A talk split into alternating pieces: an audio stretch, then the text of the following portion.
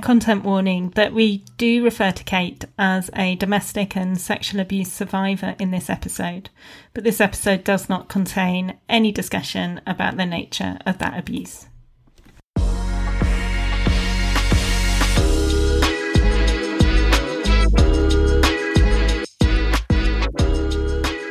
Welcome to the Resilience Rising podcast with me, your host, Jen Scotney.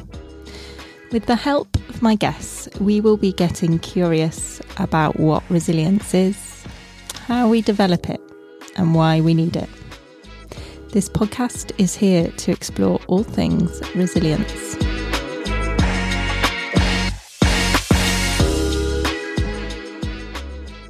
I'm welcoming my guest, Kate Appleby, today as a climber, swimmer, hiker, sup lover, boulderer, trail explorer, traveller, wild camper. Well, Kate is an adaptive adventurer living life to the full. A domestic and sexual abuse survivor, Kate has gone on to share her story of how her experiences have shaped her and how the outdoors has saved her. From an attempt on her life as a young adult to a diagnosis of lupus and the day to day impact of living in chronic pain, Kate now talks publicly about how to adapt, overcome, and live a life to its fullest, regardless of your barriers. A motivational and public speaker talking about her adventures in the Lake District, UK, and beyond, Kate works across the industry to ensure inclusivity and diversity are key agenda items for all. Kate has gone on to found Adaptive Adventurers, a social enterprise aimed at enabling folks to overcome their boundaries and get outdoors. As Kate says, I survive in my comfort zone and thrive outside it. Oh, welcome to the podcast, Kate. Thank you. And as you were saying that, I was like, God, that's that's a lot for somebody. Like, how are they doing that? And then I was like, ah, oh, that's me. it is definitely it, it's doable, but then it kind of validates why I'm feeling a bit tired at the moment. But um, yeah, I was like, when you were reading off, I was like, no, that can't be. Oh, yeah. oh, that can't be right. Oh, yeah. Okay. Look, we know it's right because I've been stalking you on social media yeah, and I see you doing all these things. I bet there's a zillion more that you could put in because also, like, as somebody who's suffered a chronic illness in the past, I mean, although like going outside for a walk is absolutely lovely. Like energy wise, it took me the same to sort of clean my house or do really boring day to day tasks. so we could probably yeah. add in those because sometimes they feel like achievements as well, don't they? Yeah, and that's why my house is never clean. no. Well, if you've got to decide between going out bouldering, climbing, or right. cleaning your house and sorting out your stuff, your clothes, then you're going to pick the one outside, aren't you? Or I am. Exactly. This is my complete motto behind life. What's that? What is the motto behind their life? Don't do housework. Oh, right. don't be in the house. I thought it was going to be something really inspirational about like, oh, well, it is inspirational. Housework doesn't exist if you can't see it in the first place. That's a bit better. So just if you're outdoors, the problems don't exist. One of avoidance strategy. Yeah. right. Okay. okay. This conversation is not going where I thought it would from the off. so, how are you feeling today? Yeah, I have. Um, I've just come off the back of a, really busy weekend. Actually, um, I was pretty busy weeks. I um, had the National Outdoors Expo weekend, which was really good, but really busy too. I'm actually back at the NEC tomorrow because um, uh, it's actually NAIDEX tomorrow, which is a uh, a disability and uh, illness conference at the NEC. So it's, it's right in the middle of a, a busy old period. So um, yeah, and I, I still um still work full time, and I've um, just launched the, the charity as well. So it's a yeah, it's a pretty busy time. So um, all things considered, I'm doing all right. But as we're recording this, you'll be able to see that I'm in like my most slouchiest of clothes with like no makeup and no washed hair because there are things which are taking a back seat right now. you look fantastic, and anyway, yeah. nobody's going to see us on this podcast. No need for lies. I quickly put a different jumper on because I too was like in some massive oversized fleece that looked a bit. oh, you should have literally. uh, so the podcast is all about resilience, and I've been pestering you for a little while to come on. Sorry about that. pestering you because I just, yeah, I get I get resilience vibes off you, and I really was interested in your take on resilience and also your story and your experiences. I mean, you've just been talking at one conference, you've got another coming up. When you do those talks, is mm. resilience at the heart of those talks? Is it something that you mentioned? Do you ever say the word resilience? And what does it mean to you? Yeah, so it's it's funny because resilience is actually a theme that brings every part of my life together. And you know, when I I'm really conscious when I'm talking as a side note to, to, resilience, but when I'm talking, I think people think it's because I've sailed through and I'm now the finished article. And in no way is that the case at all. You know, I, I talk about my life so far, but still a huge way to go. There's lots of challenges to overcome. And, and resilience was and is and will be really the uh, key themes to all of that. You know, not just because of what I overcome in my illness but what I overcome in the industry that, you know, we're, we're both kind of linked to, you know, it's still quite dominated by people that look a certain way and represent in a certain way and professionally as well you know outside of the the kind of work that i do through um, the outdoors um, my actual professional background is is very much dominated by people that that don't look or, or sound like me. Um, and resilience is something that I, I need to know in every moment of every part of my life whether it be just getting out of bed and, and kind of surviving in, in my illness whether it be pursuing what I want to outdoors or actually just in the office in kind of nine to five, resilience is, is something that I depend on. And um, I think it's really easy for all of us actually to say resilience is not something we're very good at. But if you look at, you know, us as human beings and the, the crazy statistics that we have to, to, to kind of surpass in order to just be conceived and make it as as the one you know resilience is something that's at the heart of all of us Oh, that's such a wide ranging kind of definition of it. And I really like it. Mm. The fact that it is just coming through every day in our life. Mm. And how did you become to be this kind of spokesperson? Was that the plan? I'm guessing not. I have no idea how this happened. You know, somebody actually messaged me last night saying that they wanted to do this themselves as a career. They were done with the kind of nine to five and they wanted to go and pursue something. Um, and um, yeah, they asked me how did I get into it, and was, it made me think. And I was like, I have no idea.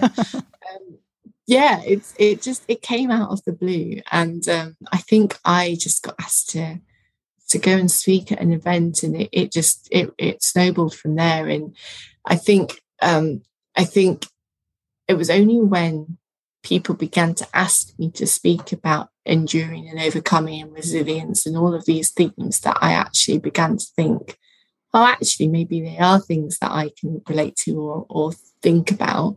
Because probably until that point of actually reflecting, I probably would have thought I wasn't a particularly resilient person. Um, not because I hadn't experienced and overcome those things, but because in the heat of it, you know, they, they're painful and they hurt and we cry. And I think it's really easy to think we're not resilient because we feel it. And I've learned that resilience isn't not feeling the pain, it's it, how we process it and how we survive with it. Um, and I think that's that's really important. So it took me a long time to work out that I was resilient. It just resilience doesn't necessarily mean not feeling it, you know. Yeah, yeah, I think that's a really important point and one that's reoccurring on my interviews that I do. Um, and just kind of talking about the the chronic illness side of it. Um, mm. I wondered if that was something that you've lived with your whole life, or if that developed later in your life, and also one thing that I think about when you're talking about it, like whether you feel the pressure to kind of talk about your medical diagnosis and symptoms to sort of almost be validated to talk about um, overcoming those or dealing with those. Um, mm and whether that yeah i suppose like i'm very conscious that you don't need to talk about your medical history. I wouldn't expect it walking down the street of anybody else. Um, so yeah how do you well give me a little bit of background as much as or little as you want about your chronic illnesses and how you feel when you have to share about those um, i got diagnosed at 16 um, with lupus but obviously one of the characteristics of lupus and autoimmune diseases is that they then ultimately lead to lots of other things. So, although that main diagnosis came at 16, lots of other things have followed and still follow. So, you know, different parts of my life tend to be characterized by different diagnoses. Um, so that that has and continues to, to be a, a theme. And it's really interesting that you kind of talk about um, whether I feel the need to kind of justify or explain, um, you know, whether well what my illness is how it affects me i'm i'm very vocal about you know what it is to live with a hidden illness and it comes with the the benefit sometimes of not being judged uh, for your disability in the sense of you know I know some of my visibly disabled peers have a really tough time of being, you know, prejudiced for how, how they look and how they present. But it also comes with the disadvantage of not having any perceived empathy or having any perceived understanding of what you're going through. So it sits in that really difficult position. And so you get the the whole, but you don't look ill, or various different, you know, variations on that constantly, and they are hugely damaging. And it, you know, they're, derived from often a, a, good meaning place, but actually they're, they're they're really damaging. And the the kind of, I guess, the your your reaction to those is to justify yourself and say, well, actually, I am ill, and this is my medical history, and this is you know my list of medications, and this is every battle I fought through. Um, and I, I think the first few times that it did happen to me, or some of the worst times it's happened to me, I have definitely kind of reeled off, well, you know, I was in resus with COVID, you know, I've got this scar on my body, whatever it it was. And I've learned now just to kind of try and take a step back and go, you know, I, I don't need to validate that. I don't need to justify it. You know, I wouldn't ask somebody to give me their, their mental health prognosis in that way. So why would I expect myself to have to give somebody that justification? But it it can be really difficult. Um, and I think especially in what I do in trying to educate and inform, you know, a, a, large part of me does want to explain and to to kind of take the take the shadows away from it. So I do spend a lot of my my life talking about what it is to live with that illness. So I think then people people probably assume that you're very open to it. Um, so it, it's it's really tricky, you know, and it, it's tricky for me because some days I am really open about it, and then some days I just I don't want to talk about it. Or you know, I think the other thing is and my friends will, will, will say this, is that I'm really adamant as I don't want to be known as the lupus girl who climbs and swims. I want to be the girl that climbs and swims and does this, that, and that. And she also has lupus. But I it sounds really cheesy, but I don't want that to define me, you know. And so depending on where I am in, you know, my mood, in my in my cycle, and all of these kind of things will depend on whether I am quite open to talk about it or not. And one of the things, like you were saying about the good days and the bad days there, and one thing that I find really refreshing on your social media, and I've got a lot of questions about social media later, but one of the things I find refreshing is that you you kind of lay out both. You celebrate the good days, but you're also well. I feel, and we again we can talk about how um, how much is kind of you do share on social media, but you also just highlight the bad days as well. Is yeah. that something like you've always done, or is that developed along with um, kind of as you've become more public and profile and you profile? Sure.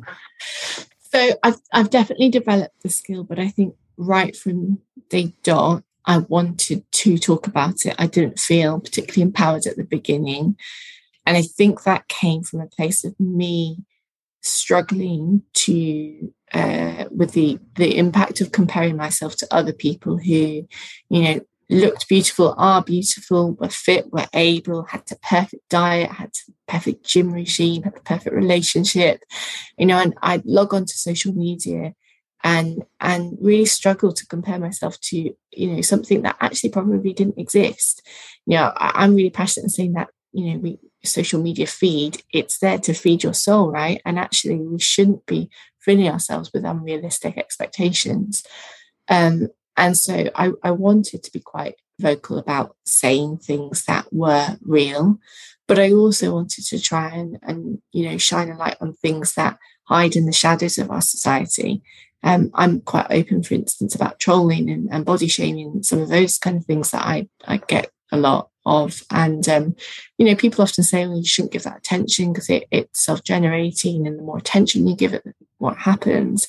But I actually disagree. And I think it, you know, I think of, say, the 15 year old girl that that might get that and and might not feel empowered to talk about it might think it only happens to her might that take that to heart. And then you know goodness knows where that could lead. So i think by talking about it these things only tend to to thrive in shadows. And i think when you shine the light on it it empowers us to actually feel that you're not alone. This happens unfortunately to a lot of us.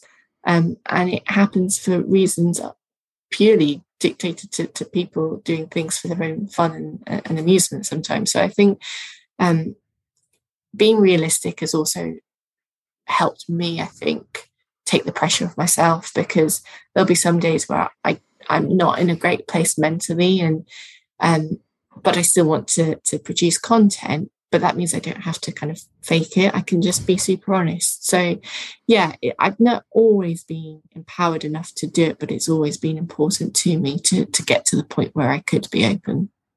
And how did your kind of social media presence develop? I mean, you've got such a large following and beautiful photographs.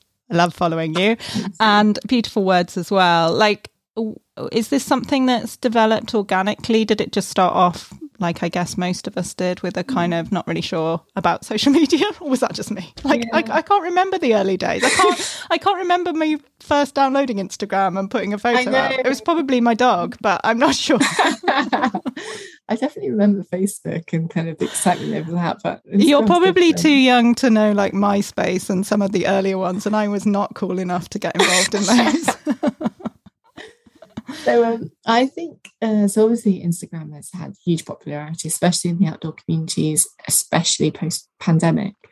Um, and I was probably one of the the kind of the OGs, the the, the very beginning of that that kind of um, the social media presence of the outdoor community. And I just um, I gained popularity quite quickly from having an account that just shared pictures of where I was in the Lake District. And, you know, I was, this was probably six or seven years ago now. And at the time, very few people were showing, you know, what it was to be a young person outdoors. That was before the, the real trend picked up in, in the outdoor community. And I think people still mainstream thought that the outdoors was, was reserved for people in kind of beige pac-a-macs and things.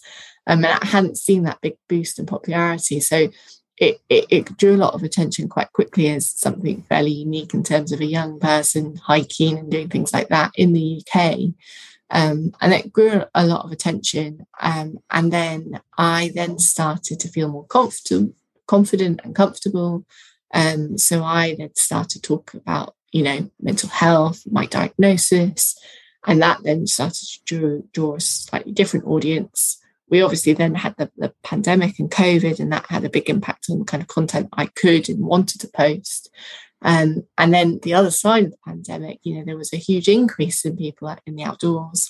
Um, so actually, you know, my, my account probably didn't quite grow with everybody else's because, you know, there was a huge surge in popularity and there were lots of other people doing it. So, you know, some some of the outdoor accounts now are much, much bigger than mine. And my account probably stayed fairly small in, in relationship. But what I do outside of that which supports my social media, like my, my speaking and my um, my ambassador work and my advocacy work that that grew instead and and now I very much see as um, my social media is there as purely as a, as a support tool to support the rest of the advocacy work that I do, um, which I think is the right balance for me and my mental health, apart from anything.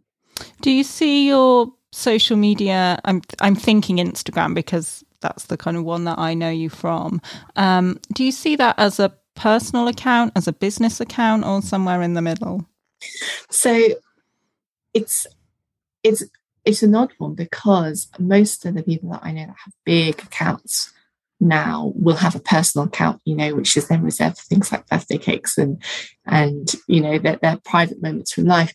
I've actually always been really adamant that I wanted to keep it my personal account because I don't want there to be a point where there's things that I'm not really comfortable to share there because actually the only things that I would want to put on a smaller platform would probably be quite intimate things about my health or my confidence or things like that. I don't tend to share too much of my, my friends on social media because I don't expect them want them to get involved in, in the trolling and, and that kind of thing. So I probably wouldn't share too much of that online anyway, and anything to, connected to my privacy won't go on there. So actually, the only thing that I would share in a smaller forum would be things that actually I think have a benefit for that audience. So I still see it as a as a personal forum first and foremost. There are obviously business opportunities that come via my Instagram now, and like I said, my Instagram definitely supports all of the advocacy work and the speaking work that I do. Um, but you know, I, I, I still work full time, so I, I'm lucky in the sense that I am very keen that my my public speaking and my my Instagram will always be kind of a, a nice to have rather than my main source of income, um, because outside of all of this, I've worked really hard for a career and kind of my, my line of career. Uh, and that's not something I, I probably want to give up. Yeah. And then moving to the not very nice topic of the kind of trolling and the comments that you get, I know that you sometimes share those publicly and they just seem yeah. awful. Like, how do you stay sane when you've got mm. that coming at you from strangers? Um, mm. yeah. It's it's really difficult. And the first so they went through a period I, I I never got trolls and then about probably that that bit straight after COVID, where lots of people's accounts started getting quite big and become quite popular. I guess it was drawing attention of you know people that that do this trolling, and I went from having nothing to a period of very intense trolling, and that was very difficult because I'd never really experienced anything like it.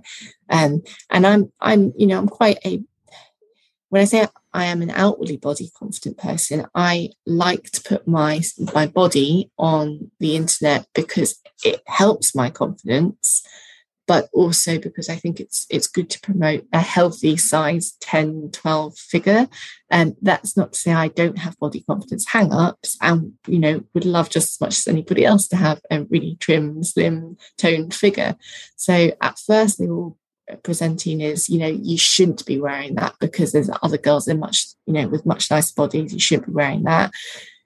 And there was a lot of, of really bad body trolling and that that got quite personal. I had to really try and work a way of, of taking that. And then it, it, you know when people when you don't rise to it actually people it's funny people always say don't rise to it mm. but actually don't rise to it some of these trolls will just go deeper and further and you know, I had this one person that my my um my email is my business email is um, accessible through my Instagram, and they would just find different. They would just constantly create new email accounts and send me emails every day, and they would be paragraphs and paragraphs just of abuse on things like, you know, something simple as you know terrible eyebrows through to you should just go and kill yourself. There's no purpose for you being here. You know, why don't you just go and kill yourself. And it, it just went on and on and on and on. And I just got to a point where I was thinking, you know, I am going to have to come off social media because this is this is ridiculous. Um, and I then started being much more open about it. I then started pushing about it. Um, I started kind of you know talking about it online and i got lots of people back saying that they had received it too they just weren't talking about it because they were embarrassed they didn't know how to to to deal with it. And that that it sounds terrible but you know problem shared is problem halved right? And to know that there were people going through the same thing and actually maybe it wasn't coming from a place of you know knowledge it was coming from a place of people's own i don't know really bad behavior it, it made me feel a little bit better. So sharing it helped um, and actually it, it kind of it, it, went away for a while not not totally but it kind of calmed down and it was it's only really been this year i think again as you know my profile's increased a little bit that it's then um, increased and i actually was some I did something I shouldn't have done, but I, I, googled my name, but only purely because I, I, had a film came out quite recently. I was trying to get the link for the film, so I googled my name plus the film title to try and find out where it be listed. And in doing so, um, it, it came up with this website that I'd never heard of, but having done some digging now, it's an, an invite only website that basically its entire purpose is to provide a forum for open critique of people with a, a platform. Um, and um, this website has, you know, caused so much controversy that it's being discussed in the news. Lots of the big glamour magazines have actually campaigned and lobbied with the government for its its removal because it's been, you know, linked to some really poor um, mental health um, outcomes and I, I, clicked on it and I, I, I was just mortified you know the the kind of the threads that was about me was just i mean strangers just pulling me apart in the worst possible way about my illness about whether i was actually ill about the fact that my friends were nicer people than me and they felt really sorry for my best friend who's often hanging out with me because I, I think one of them called me a, a, psycho vampire. That was an emotional drain, and you know it was just horrendous. And um, yeah, I, I, I couldn't believe what I was seeing. So I actually went to be quite vocal about that. And so many people messaged me to say, you need to take it down. That, that, you know, the people behind that are very powerful. The, the trolls behind it are very powerful and they'll just, they'll just ruin you. Take it down. It's not worth it. Um, so actually I'm back in the period of, of trolling being quite a, a big part of, of my kind of experience at the moment. And I'm still probably working through that and how I deal with it. Oh, I'm so sorry that you've had to deal with that. It's just just awful. And I think that there's definitely like I have not had trolling to that level at all. But I've I guess if people are commenting and kind of doing posts about me, you're just told to ignore it. And I think that's kind of making you into some robot that doesn't have mm-hmm. any feelings or you know, we're we're very much like, oh just ignore it, it'll go away. But actually my experience is they don't always go away. They just keep no. at it and at it. Yeah.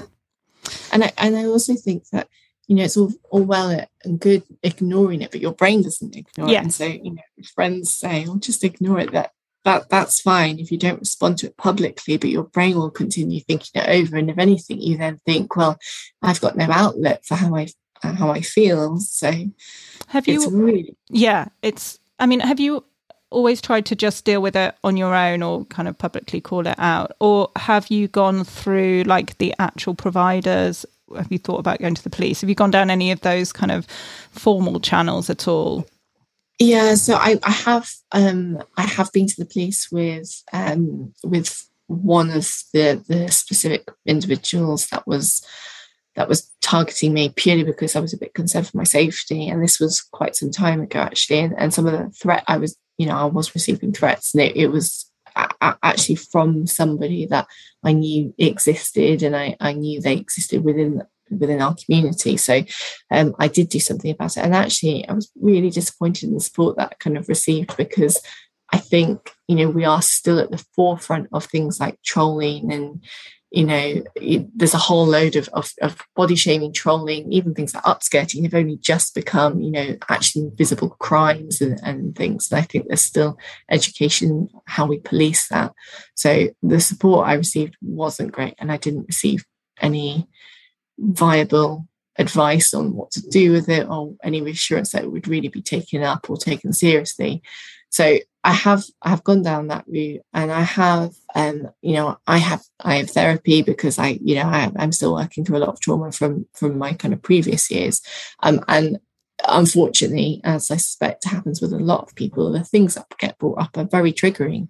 So even if they don't, um, even if the words that they are saying don't necessarily cause me hurt in their in their present sense, they're very triggering. So they then you know bring up a whole load of you know things that you then have to work through so yeah and it, it frustrates me because you know at the end of the, of the day the, these people have no no concept of the fact that the words that they're saying um, they can unravel someone's life. This isn't, it's not a, oh, you know, I need to eat less or something.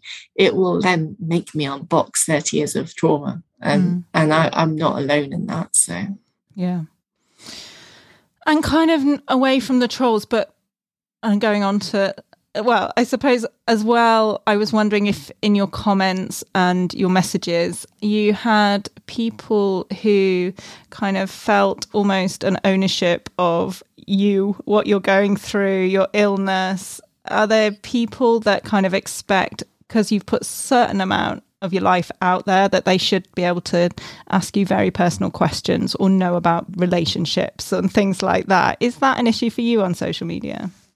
This is such a good question, and no one's ever asked me this um, in any kind of interview or podcast I've ever done. So thank you for asking. And yes, this is a this is a huge issue. And and to be fair, I I understand it because I follow people online that I get really inspired by, and you get very caught up in their stories, and it does become a, a, fine line between, um, you know, I, I guess here's an example. I, I lost. Um, I was talking to a friend just last night about it. I lost um, my phone in a car accident. Actually, I had TikTok downloaded on it, and a couple that I were following were going through IVF, and I couldn't sleep for weeks, wondering whether they got pregnant or not. And they were, they, you know, they weren't anyone I knew in real life, and I, it was on my mind, and I was thinking. Kate, this is this is crazy. You don't you don't know them. I mean, it's all very well, you know, but that, that's their personal life. Draw the line.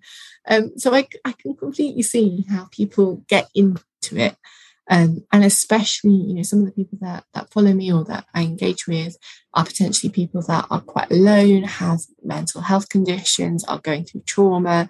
So they're people that can relate to my content and have a shared experience. So I, I can completely understand why they would want to engage as I would back.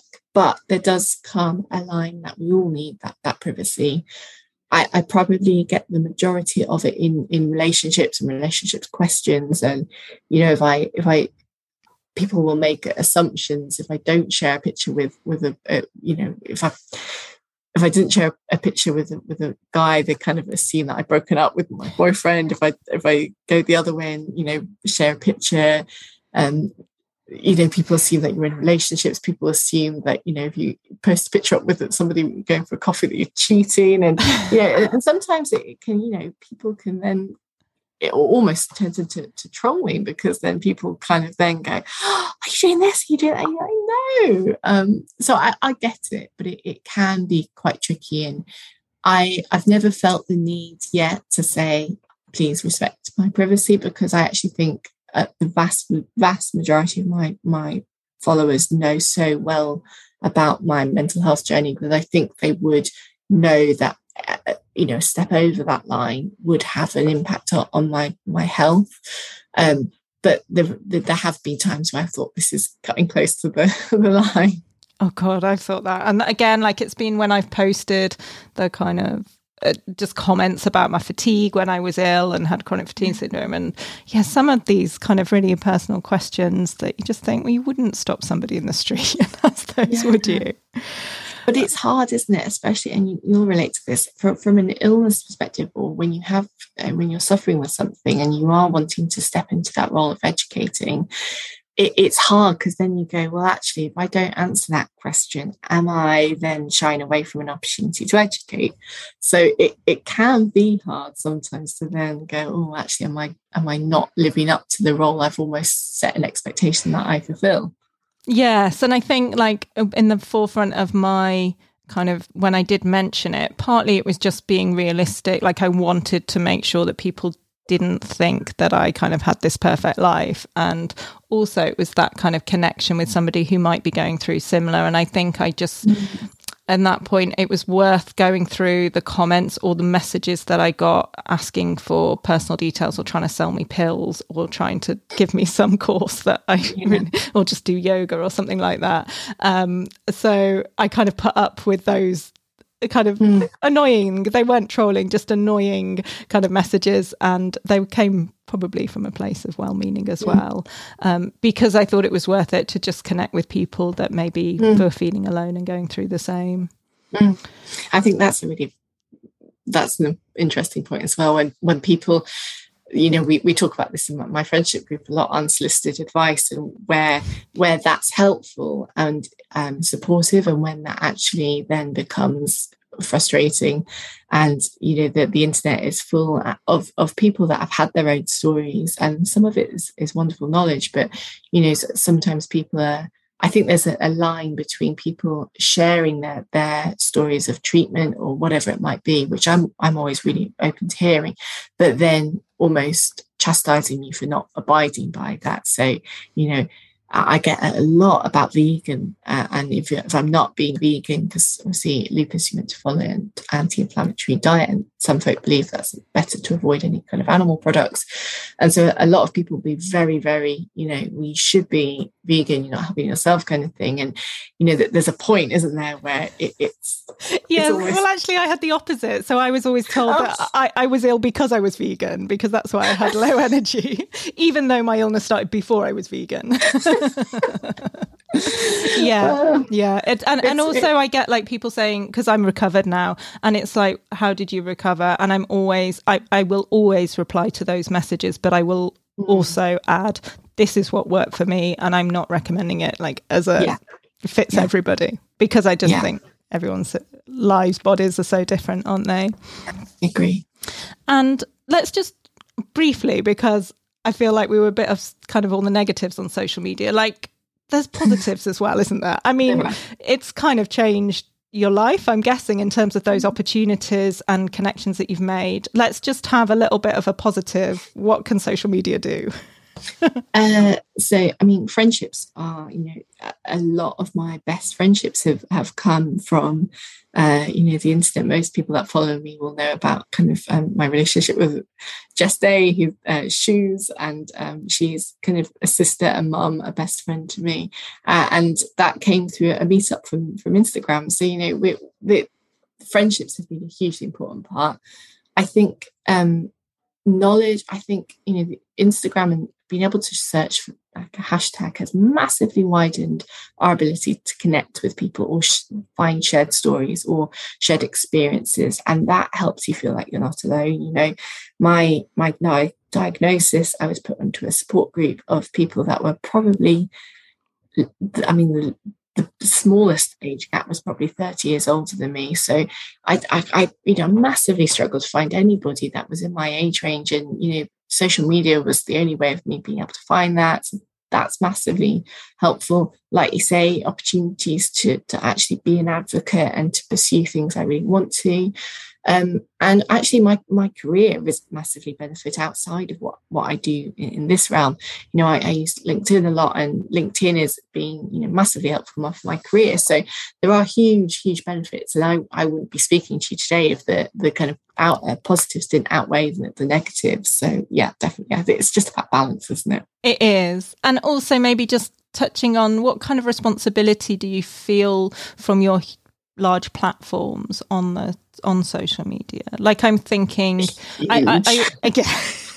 I always think that you're you're really good at kind of yes, I'm out on this beautiful mountain for a snowy walk, but make sure you have these skills and kind of you know it's not for everybody yeah. at every every opportunity, is it? What other responsibilities so, do you feel come with it? So I think there's a few, right? So firstly, being being humble enough to own up when you make a mistake, and that that can be in something you've said, in your public life, something that you've done at home. Like I'm, I'm always trying to talk about mistakes I've made. Um, That's so really hard, isn't it, in this day and age of everybody yes. leaping on everyone and this Definitely. kind of culture that we've got. But yeah, well yeah. done. I'm not afraid to kind of say sorry. So I think that one. I think secondly, like you say, a, a practicing good good behavior. So when that when it comes to something that has an element of, of skill required. So mountaineering, winter-based mountaineering, climbing, trying to make sure that I cover good tips and, and tricks and best practice. Um, I think one of the, the things that a lot of people maybe don't see is around gifted work and paid work and ads and things. I don't do much of it, but what I do do kind of funds my charity. Actually, I put the money straight into that. So it is important that I do a little bit. And the bits I do do a, I will only ever work with a brand if I've thoroughly tried something and used it. But before we even get to, to that point, you know, I completely check the brand's morals, its ethics, its plastic use, you know, its factories, whether it's employing, making sure that it's employing on a good basis, all of those kind of things, because I don't want to ever recommend something that I don't think is like responsible to do something. Um, and actually, you know, influence marketing is is a big thing, and I don't want people spending money into into what I deem maybe a, not a great cause. So I feel huge amount of responsibility about that, um, and I think often I think influence marketing has got a bad name for itself in terms of people kind of think you know, I, I, don't think people necessarily see sometimes the amount of work that people do do to a try things and make sure it's good, um, but actually all of that vetting around it. So that's a, a big thing I do, um, and I think as well the the realistic point as well. I, I, make sure that I think it, I think it's only responsible to keep it as real as possible. And you know, for for people that followed me for a long time, I'm very candid about the time I pooed in my own shoe, for example. And I didn't particularly, I didn't particularly relish the prospect of telling 40,000 people that, but I did. And, um, you know, I think there's benefits for gain from it. So I think, um, yeah, I think being realistic is the other bit, I'd say. Yet again, the conversation has gone somewhere where I wasn't expecting. Keeping it real, as always, Kate. oh, right. Um, let's move on and talk about your charity because I'm really interested in how this has developed as well. I'm sensing a theme of things just kind of evolving. But yeah, tell us a little bit about Adaptive Adventurers and what's going on there. Thank you. So, um, yeah, I'm super excited about this. Um, so, for about, I don't know, 16 months now, people, when people have asked me, where is this going? Like, what do you want to do? I've, I've known that I have a specific idea where this wants to go to. And, you know, for me, at first I felt uncomfortable giving a talk, and the best bit of advice I could really give was to saying to somebody, "Oh, go follow me on Instagram." And I was speaking to all of these people, but it felt a bit selfish to be taking all of that and just adding to my numbers on Instagram. And I was like, I've got such a good opportunity here. The people I'm speaking to, the people on social media, to be doing better than just adding another person to my following list.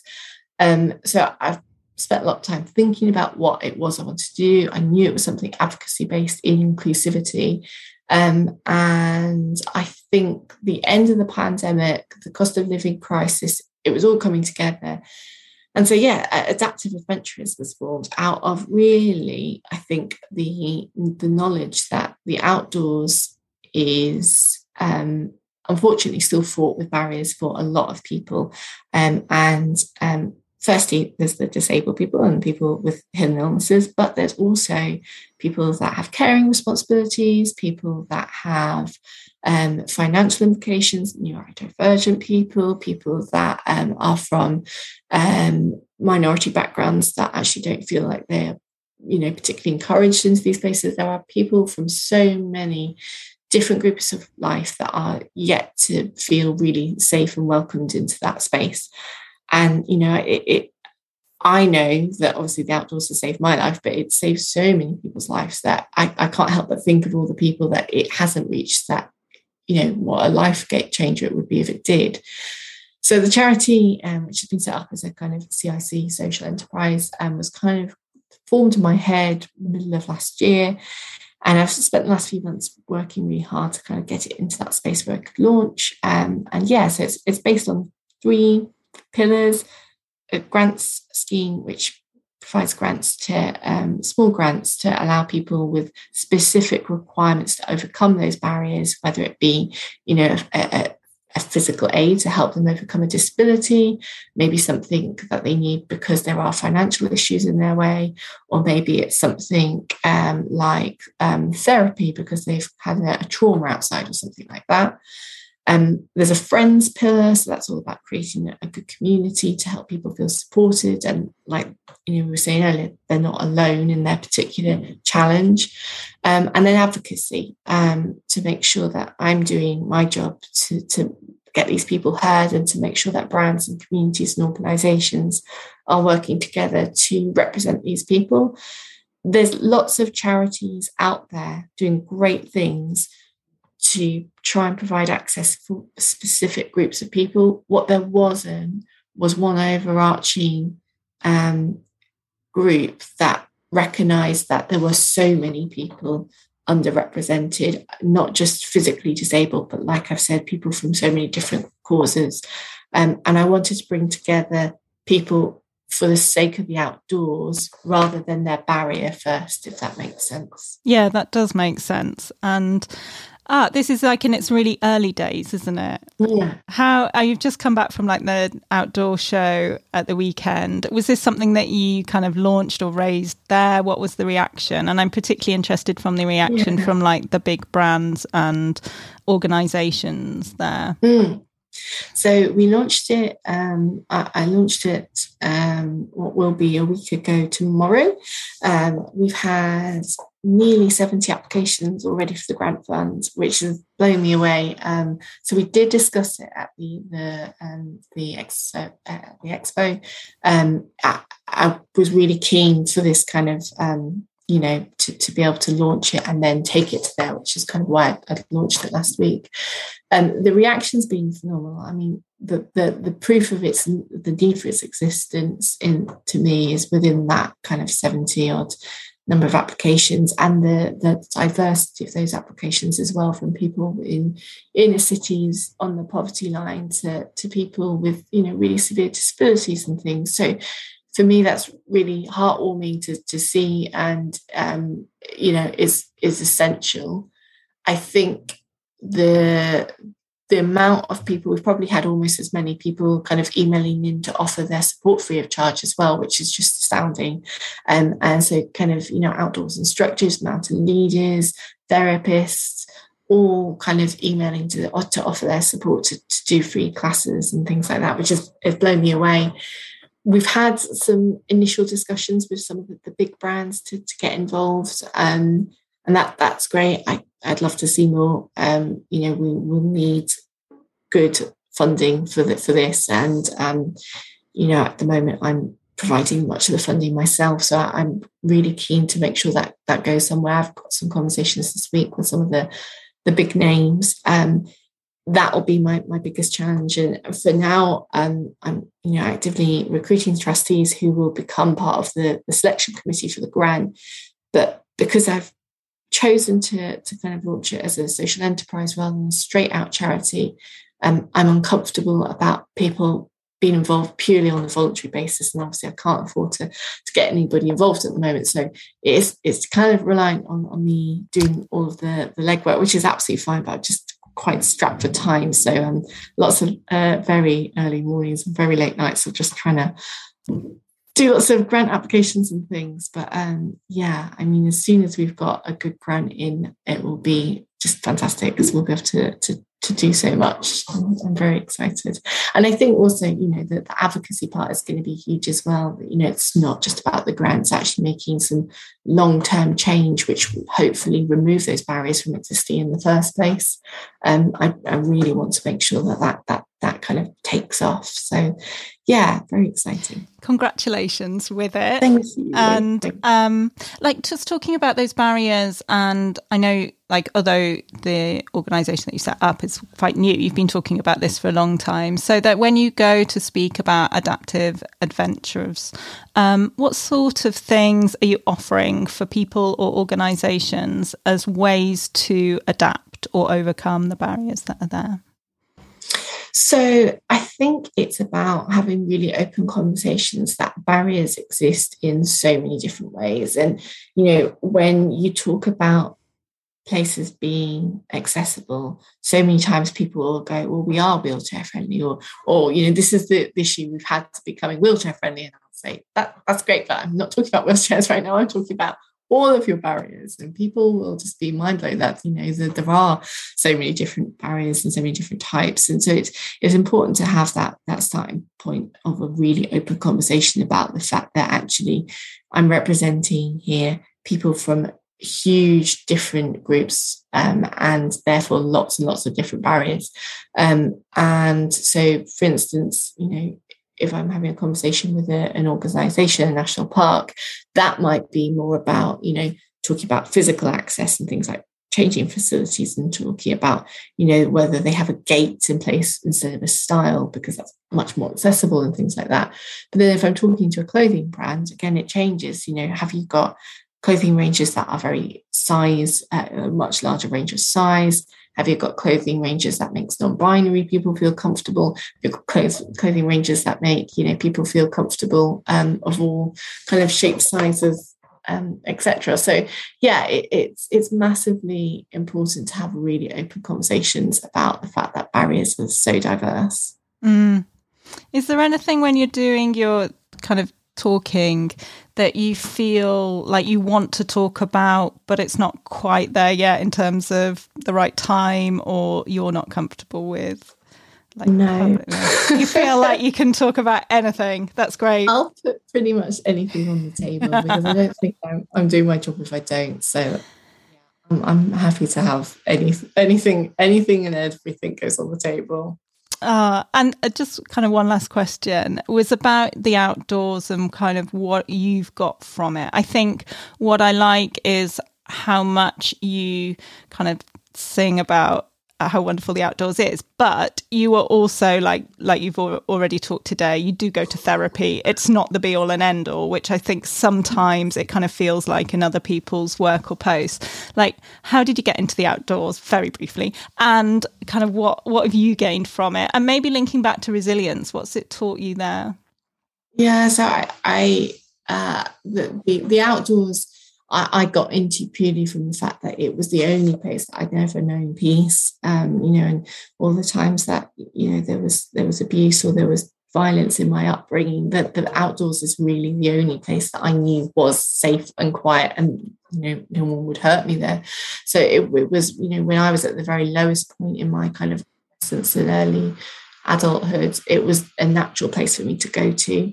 Um, and, you know, I, I, wasn't born an adventurer, I wasn't born particularly able, but it just started off with very gentle, you know, a visit to the lake, a visit, you know, a quick couple of miles. It, it was nothing grand, it just one thing led to another.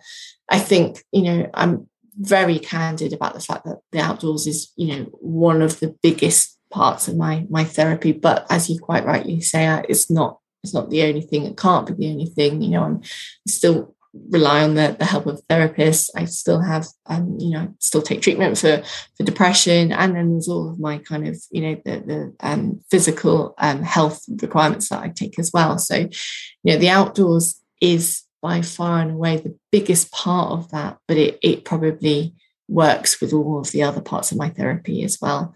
And I think in answer to the, the other part about resilience, you know, the outdoors is a is a massive um, is a massive tool in understanding in all of us actually what resilience really is. If you can go out on the wettest, wettest day, and I'm not talking about you know in terms of putting yourself up in, in dangerous way on Scafell Fell or something in, in, in horrible conditions. But if you could go out in the wettest of days, you know, in the, the conditions are horrible, no one else is out, but if you can still do that and find something from it, then you're resilient, you know, and, and that is what life is about. If you can get through the hardest of times, but still take something from it, then you are a resilient person. And resilience, you know, that there's no better way of seeing that than in the outdoors sometimes.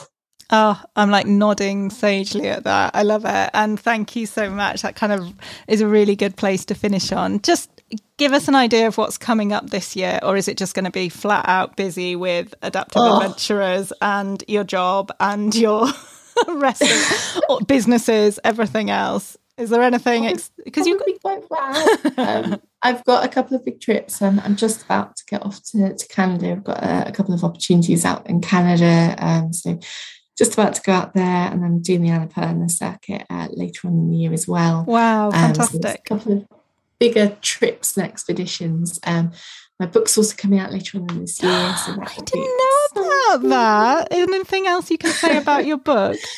Uh, it's it's about adaptive adventures in the UK. Um, so um, yeah, I think that's probably a uh, um, what's the word? If that's a a breaking news story for you. Have I, I got a scoop? That's the.